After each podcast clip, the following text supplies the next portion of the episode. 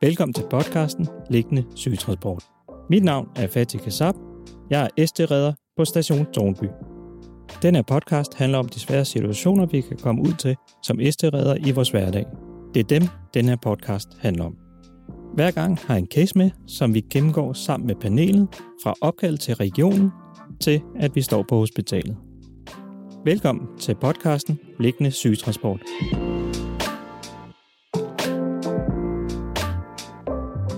Velkommen til dagens podcast. Dagens emne, det er den svære samtale. I studiet i dag har jeg Camilla med mig og Louise. Jamen og pænt goddag. Jeg hedder Louise, og øh, jeg er uddannet øh, paramediciner og kører fra station Tornby af. Og jeg hedder Camilla, og jeg er til daglig instruktør i den liggende sygetransport hos Falke Region Hovedstaden. Og så er jeg også med til at uddanne en masse af de nye ST-redder rundt omkring i landet. Og så kører jeg ved siden af os hos Falke Region Sjælland. Og så har han baggrund som socioassistent. Som sagt er dagens emne det er, det den svære samtale. Øh, jeg har taget casen med, og jeg kan lige læse op fra casen. Det er en ganske almindelig sommerdag. Der er to redder, der skal afhente en patient, der skal køres fra hospitalet til hospice. Patienten er en 48-årig kvinde, som er kendt med cancer. Den er så fremskrevet, at hun ikke vil kunne være derhjemme på nuværende tidspunkt, men de regner med, at med den rette behandling på hospice, vil hun kunne komme hjem til kærlig pleje. Vi kommer ind, og der er inde på en enmandsstue. Der er pårørende til patienten. De introducerer sig selv. Det er patientens mand og deres to teenagebørn i slutningen af deres teenageår. En dreng og en pige. De fortæller, at deres mor er meget afkræftet efter et længere forløb i sygehusvæsenet. Grunden til, at hun skal på hospice, foruden at det er behandlingen, så er det fordi, de har håndværkere i huset. Og de skulle gerne være færdige inden for nogle dage. Håndværkerne er ved at, ved at anlægge en rampe og udvide et par enkelte døre, så vil hun efterfølgende kunne komme hjem. Men man kan tydeligt se, at det har været nogle hårde dage for familien. De har været heldige at kunne få en aftale med hospice, at moren kunne være der nogle dage til aflastning. Moren ligger og siger ikke så meget, men deltager stadig i samtalen. Det er tydeligt, at hun er afkræftet efter en længere hospitalsophold. Ligeledes er resten af familien meget påvirket af situationen. Hvordan håndterer vi sådan en svær situation, når det er tydeligt at se, at hele familien er presset Ja, det der er vigtigt i sådan en situation her, det er, at øh, vi kommer ind og præsenterer os og har noget situationsfornemmelse. Det der er vigtigt her, det er, at, øh, at vi får alle implicerede til at være en del af, af den her samtale her. Selvom det er kvinden, vi skal køre med, er det vigtigt at have de pårørende ind over. Det vi tit har det med, det er, at vi bruger øh, det her vores kropssprog. Vi har jo både vores verbale og vores nonverbale kropssprog. Det verbale, det er alt det, vi siger med vores ord, og det nonverbale, det er alt det, vi gør via vores kropssprog. Og der er lavet forskning på, at det meste af det, som faktisk kommer ud, det er det, vi viser med vores kropssprog. Så det her med, at vi lige tænker over, hvordan vi egentlig har vores hænder, vores, hvordan vi bevæger os, vores bevægelsesmønstre, alle de her ting her. Så det nytter ikke noget at komme ind med hænderne i lommen, eller ikke kigge folk i øjnene, og sådan komme lidt frisk ind ad døren. Altså man mærker lige situationen efter, sørger for noget øjenkontakt, henvender os i øjenhøjde til patienten, og henvender os i øjenhøjde til de pårørende. Personligt er jeg en af dem, der godt kan lide lige at lægge en hånd på skulderen en gang imellem og lige sige, men, øh, hvad er planen herfra? Vi ved jo, at øh, den her kvinde, som er 48 år, øh, skal på øh, noget aflastning, og vi kan også samtidig godt se, at måske har hun ikke særlig lang tid tilbage. I den forbindelse, så øh, kunne jeg rigtig godt finde på at lægge øh, min hånd på hendes skulder og kigge på hende og så sige, at, øh, at nu kører vi der herhen, og så øh, er det ligesom af planen.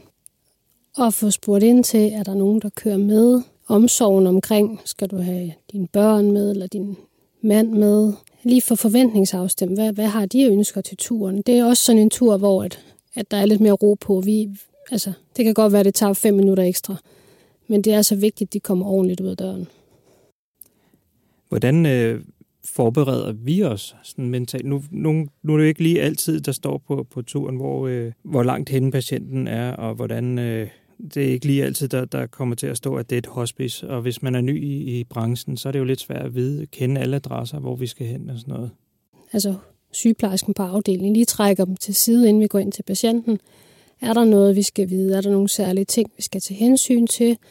I det her tilfælde vil jeg nok også spørge, om der var taget stilling til minus genoplevning, om der var et papir, vi skulle have med, så vi lige er, er klar, inden vi går ind til patienten og ved nogenlunde, hvad det handler om. Hvad, hvad med de pårørende? Altså foruden vi, vi har taget kontakt til, til patienten, øh, som du siger, Louise, og spurgt til, hvordan patienten har det og sådan noget. vi kan jo tydeligt se, at øh, de pårørende de også er meget påvirket af det her. Jeg medinddrager tit rigtig øh, pårørende med i de her øh, situationer. Øh, det er tit en øh, trykket stemning, hvor jeg faktisk synes, at det er rigtig vigtigt, at de også er klar over, hvad planen er herfra, og øh, så de også føler sig medinddraget. De kan være i flere forskellige stadier, de har pårørende. At nogen vil rigtig, rigtig gerne være med og være tæt på, men der er faktisk også pårørende, som har brug for en pause. Øh, det kan være, at de vil køre selv. Det kan være, at den pårørende faktisk gerne vil sidde ude foran sammen med føreren, fordi de har brug for det her lille afbræk, fordi de har været rigtig, rigtig meget på. Så lige lurer, hvad er behovet? Så er der en anden ting, at vi skal jo også tænke på, når vi kommer ind, vi har også forskellige dagsform. At, øh, at hvis man har en dårlig dag, så har man også klaret af med sin marker. Det kan godt være, at det ikke er mig, der skal sidde i borgerrummet på sådan en tur. Det kan være, at man selv har været ude for noget lignende i sin familie. Så det er også vigtigt, at man er ærlig over for hinanden på bilen. Hvad dag har man? Er jeg klar til det her? Fordi man kan se det med det samme. Åbner vi bare posen og snakker lige ud af posen, eller pakker vi tingene lidt ind? Hvordan, hvordan tilgår vi patienten med, med tale? Altså, det er jo en af de her ting, der ikke findes en klar opskrift på. Det er rigtig meget med empati og med at føle og kunne sætte sig andre sted. Kunne læse situationen. Der er ikke én rigtig måde at gøre tingene på. Der kan godt være 10 rigtige måder at gøre den samme ting på. Det er en føling i situationen. Og det, jeg tit øh, tager med i mente, når jeg så sidder inde i borgerrummet med de her patienter, det, her, det er, hvilken spørgeteknik jeg har tænkt mig at øh, bruge i den pågældende situation. Øhm, det her med de åbne, lukkede og ledende spørgsmål, det er rigtig, rigtig relevant. Der er de her, hvor vi har åbne spørgsmål. Det her, hvordan går det? Vi giver patienten mulighed for at fuldstændig lukke op for øh, Pandoras æske. Så har vi de her lukkede spørgsmål. Går det godt? Det er der, hvor de enten kan svare ja eller nej. Og så har vi de her ledende spørgsmål. Det her, det går godt ikke. Og så bliver det jo nærmest nødt til at sige noget bestemt. Det synes jeg personligt er øh, en rigtig, rigtig vigtig ting at tage med, når vi sidder inde i borgerrummet. Og det er lige så vigtigt at tage med, hvad signalerer vores kropssprog så. Vi viser, at vi er til stede med vores kropssprog, at vi ikke er bange for måske at lægge en hånd på patienten, altså på armen, eller holde dem i hånden, hvis det er det, der er brug for men viser med vores attitude, at, at vi er til stede. Vi, vi kan godt være her for dem. Vi sidder ikke med armen over kors eller tager vores telefon op af lommen. Det er simpelthen noget af det værste, man kan gøre. Det vil jeg jo mene tangerer til et svigt af patienten, hvis man allerede, når man kommer ind i bilen, kigger væk og ikke er der. Øh, så det er utrolig vigtigt, at vi viser, at vi er her for dig til det, du har brug for os til, men der kan også være stille, hvis det er det, du har behov for. Er det også gældende for de pårørende, at det her med, at, at man Altså, fordi det er jo, det er jo, i teorien kan man jo sige, det er jo fire mennesker, vi lige pludselig skal, skal øh, hånd, jeg vil ikke sige håndtere, men det er fire mennesker, vi ligesom skal forholde os til. Fordi de er jo alle sammen presset ud i, i, i ekstremerne, kan man sige. Altså, vi er jo der først og fremmest for patienten. Og selvfølgelig er vi der også i en grad for de pårørende. Men, men vi kan ikke både have patienten og fire pårørende. Så det er lige en forventningsafstemning. Måske er der en, der skal med, man kan have maks to med, men også for at afstemme patienten. Ønsker du at have nogen med? Der er faktisk også patienter, som har brug for en pause fra de pårørende eller fra situationen, eller gerne vil skåne dem for det. Så det er en afstemning også. Hvad forventer patienten? Hvad behov har de? Og lad os sige det sådan, hver patientforløb er jo fuldstændig individuel. I nogle situationer har de her patienter virkelig brug for, at det er dem, der bliver sat i fokus, fordi de på et eller andet tidspunkt har skulle tænke meget på deres børn og deres pårørende. Så nogle gange så er det også et frirum for dem at sidde inde i borgerrummet sammen med os alene, hvor de har muligheden for at snakke med os om de her svære ting, som de ikke altid kan snakke med deres pårørende om. Og den plads skal vi give dem, det er vigtigt. Og er der så en pårørende med, så prøver vi selvfølgelig også at tage hånd om dem. Det kan også være, at patienten synes, det er rart, at vi sidder og snakker med ægtefælden eller datteren eller noget, og de så bare ligger og er der og lytter med. Men det er alt sammen en, en føle ting. Og så vil vi også komme lidt ind på det her med, at det er faktisk også ok at blive påvirket. Øhm, det her med, når folk siger noget, som vi egentlig godt kan sætte os ind i, de her situationer, hvor vi egentlig godt kan sætte os ind i en 48-årig kvindes situation i forhold til det her med at skulle tage herfra og efterlade sin mand og sine to teenagebørn. Det er okay at blive øh, rørt af det. Selvfølgelig skal vi ikke hoppe i søen og sidde og være fuldstændig følelsesladet, men det her med faktisk også at få en tårer i øjenkrogen, det, det sker der ikke noget ved. Det viser også bare, at vi er mennesker, og vi egentlig også godt kan føle. Ja, og så husk, at det er patienten, der styrer, hvad vi snakker om. Det er ikke os, der så hiver op af æsken og siger, det oplevede jeg også med min mormor eller noget andet. Altså det er patienten, og det de har lyst til at snakke om, som vi taler om. Og så lytter vi egentlig bare og byder lidt ind der, hvor det er nødvendigt. Hvad med altså, de her to unge mennesker her, deres teenagebørn, det, det er jo en, det er en voldsom oplevelse for dem. Som ST-redder er vi jo ikke sundhedsfagligt uddannet eller noget. Hvad, hvad, hvad kan vi gøre altså for, for de her unge mennesker? Vi er jo stadigvæk mennesker, og det bedste vi kan gøre, det er at vise, at vi er der.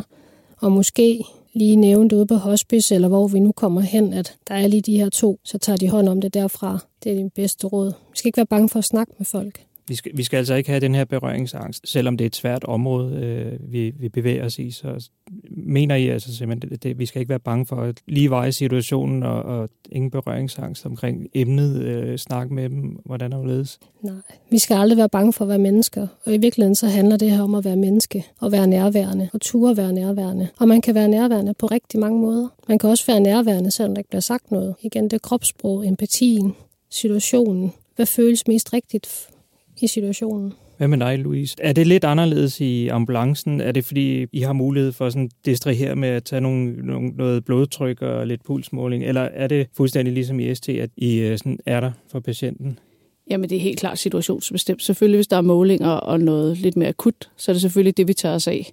Men de her stille og rolige ture, for eksempel smertelindring, og husker ind til det, så tager vi også de her snakke, hvis øh, tid og sted er til det, fordi det er helt klart også det, nogle gange er det nemlig bare at være nærværende. Hvis vi går tilbage til det her med kropssprog, snakker vi om, at det selvfølgelig er, hvordan man træder ind i rummet og sådan noget, men, men jeg tænker også, er det også, hvordan vi klæder os, øh, om øh, vores tøj ser tjusk ud, eller fordi jeg har ikke rigtig været inde på, på det her før.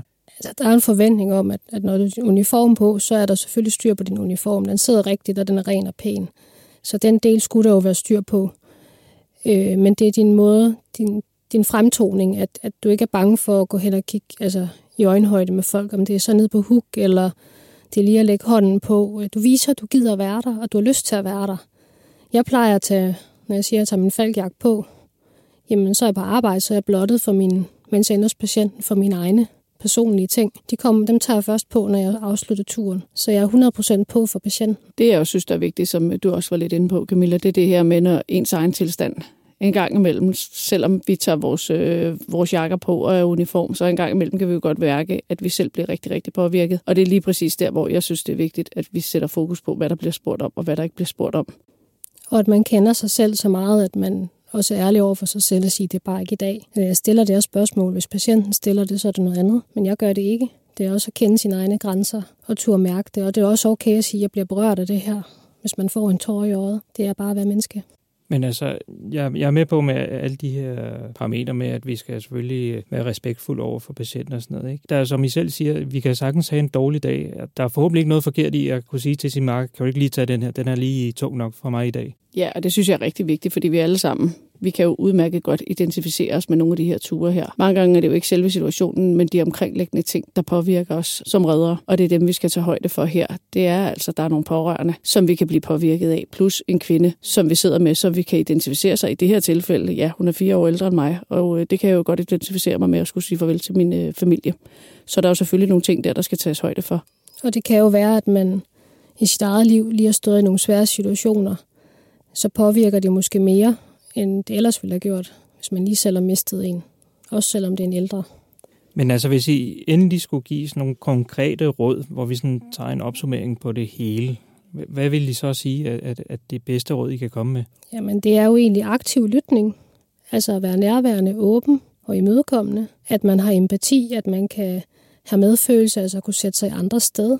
Og så er det jo kropssproget, altså måden, vi kommunikerer på, både med vores tale og med vores kropssprog, at vi ikke kommer med armene over kors, og at vi tør gå ned på huk og kigge i øjnene. Og så har vi det her med spørgeteknikken med de åbne og lukkede spørgsmål, efter om vi skal have en lang forklaring, eller vi bare skal have ja-nej spørgsmål. Og så den sidste, lad være sige god bedring. Og så det her med, hvis vi bagefter så sidder og tænker, okay, det her synes jeg faktisk, der var svært, og jeg synes faktisk, der var et eller andet, der rørte mig, så synes jeg faktisk, det er rigtig vigtigt, at vi som kollegaer siger det højt til hinanden og siger, hold op, den her tur blev jeg faktisk rigtig, rigtig påvirket af. Og man så kan sidde og snakke om de her ture her. Det synes jeg i hvert fald, at øh, er en rigtig, rigtig vigtig parameter, at, øh, at vi snakker sammen om det på bilen. Måske ikke bare den her ene gang, men når vi ser hinanden igen et par uger efter på en vagt et andet sted, at vi så stadigvæk siger, hallo, den der, den rørte mig altså. Så øh, snak om det. Det synes, øh, det Det er også en vigtig ting. Og erkend, at, at det er alle slags ture, der kan påvirke. Det kan lige det være, at det var denne her, der var dråben, eller den her, der mindede om noget privaten. Det behøver ikke at have været et eller andet voldsomt, der gør, at man bliver voldsomt påvirket af det. Jeg vil i hvert fald sige tak for de gode råd, og tak fordi I ville være med i denne podcast. Tak fordi I måtte være med. Ja, tusind tak, fordi du var med, Fatih.